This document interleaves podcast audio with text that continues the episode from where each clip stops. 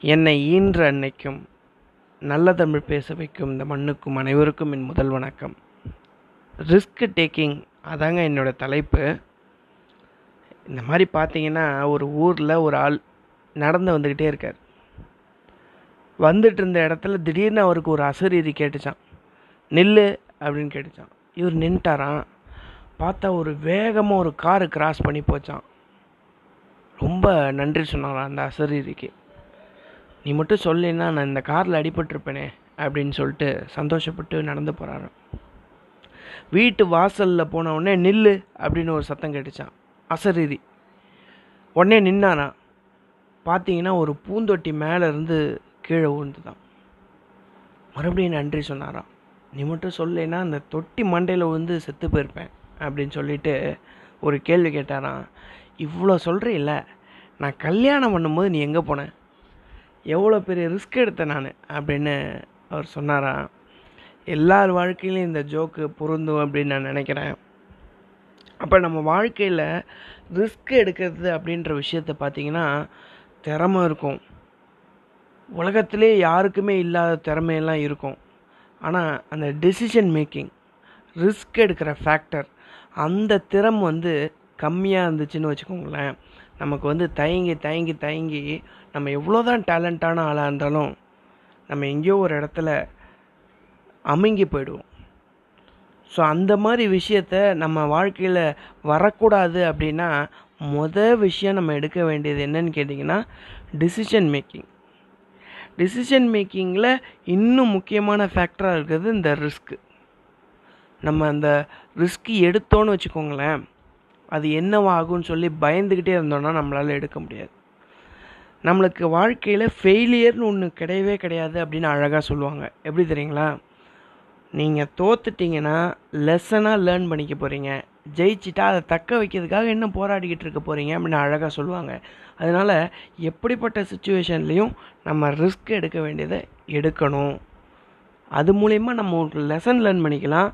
இல்லைன்னா அதுலேருந்து அந்த கிடைத்த வெற்றியை தக்க வச்சுக்கிறதுக்காக இன்னும் போராடலாம் அப்படின்றது தான் நான் நினைக்கிறது விஷயம். நம்ம எல்லாருக்குமே ரொம்ப தெரிஞ்ச விஷயம் நீல் ஆம்ஸ்ட்ராங். அவர் யாருன்னு கேட்டிங்கன்னா முத முதல்ல கால் வச்சவர்னு இந்த உலகத்தில் யாரை கேட்டாலும் சொல்லுவாங்க. ஏன் அவருக்கு அப்படி பேரும் புகழும் வந்துச்சு அப்படின்னு யோசிச்சிங்கன்னா நிலாவில் என்ன நடந்ததுன்ற விஷயம் தெரிஞ்சதுன்னா எல்லோரும் ரொம்ப ஆச்சரியப்படுவீங்க. அந்த நிலாவில் அந்த ராக்கெட் சேட்டலைட்டு போய் தர இறங்கின உடனே கதவை திறக்கிறாங்க.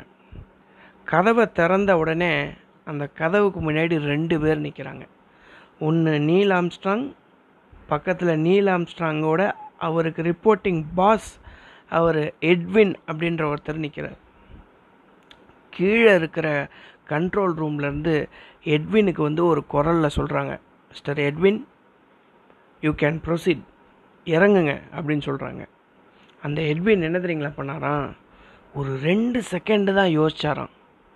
காலை வச்சா நம்ம கால் மாட்டிக்குமா?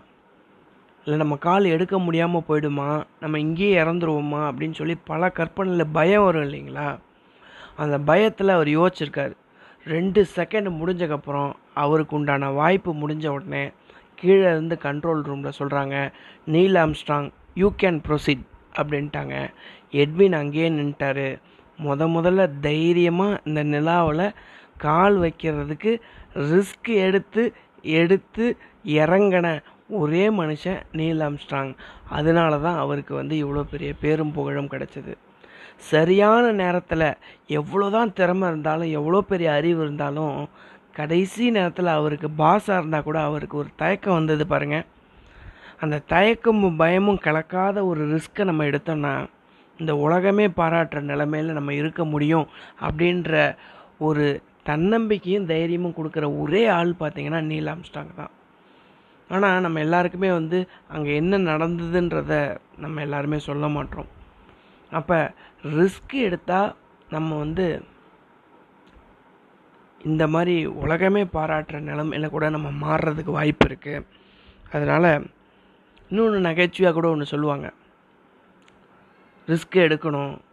அப்படி இல்லைன்னா மற்றவங்க நம்மளை தள்ளி விட்டாது நம்ம ரிஸ்க் எடுக்க வைப்பாங்க அப்படின்னு அழகாக சொல்லுவாங்க. எப்படின்னு கேட்டிங்கன்னா இப்படி தான் ஒருத்தர் வந்து கடலில் போயிட்டு இருந்திருக்காங்க. ஒரு இருபத்தஞ்சி பேர் போயிட்டுருக்காங்க ஜென்ஸு ஒரு நாலஞ்சு லேடிஸ் இருந்திருக்காங்க. அதில் திடீர்னு ஒரு பெண் வந்து கடலில் குதிச்சிடுறாங்க. அவங்கள யார் காப்பாற்றுறது யார் காப்பாற்றுறதுன்னு தெரியாமல் அங்கே எல்லாருமே நின்று வேடிக்கை பார்த்துட்டு இருந்தாங்க. அதில் தைரியமாக ஒருத்தர் உள்ளே குதிச்சிட்டார். குதித்து அந்த பெண்மணியை காப்பாற்றி கொண்டு வந்து கரை சேர்த்துட்டாரு கப்பல்லையும் ஏற்றிட்டார் எல்லாருமே பாராட்டுறாங்க. பாராட்டி முடிச்சக்கப்புறம் கையெல்லாம் கொடுத்துட்டு அதெல்லாம் இருக்கட்டும் என்னை எவன்டா கீழே தள்ளி விட்டது? அப்படின்னு கேட்டாராம். அப்போ ஒரு சில இடத்துல நம்ம ரிஸ்க் எடுக்கலன்னு வைங்களேன் நம்மளை யாராச்சும் தள்ளி விட்ருவாங்க அப்போயாவது ரிஸ்க் எடுப்பீங்களா இல்லையான்னு பார்க்குற மாதிரி தள்ளி விட்ருவாங்க அதனால் வாழ்க்கையில் நீங்கள் எவ்வளோ பெரிய திறமசாலியாக இருந்தாலும் ரிஸ்க் எடுத்து பாருங்கள் ரிஸ்க் எடுத்து பார்த்தீங்கன்னா அது எப்படிப்பட்டது அப்படின்றது உங்களை நீங்களே அனலைஸ் பண்ணிக்கிறதுக்காக அது தேவைப்படும் அப்படின்றத சொல்லி நல்ல வாய்ப்புக்கு நன்றி சொல்லி விடைபெறுகிறேன். நன்றி வணக்கம்.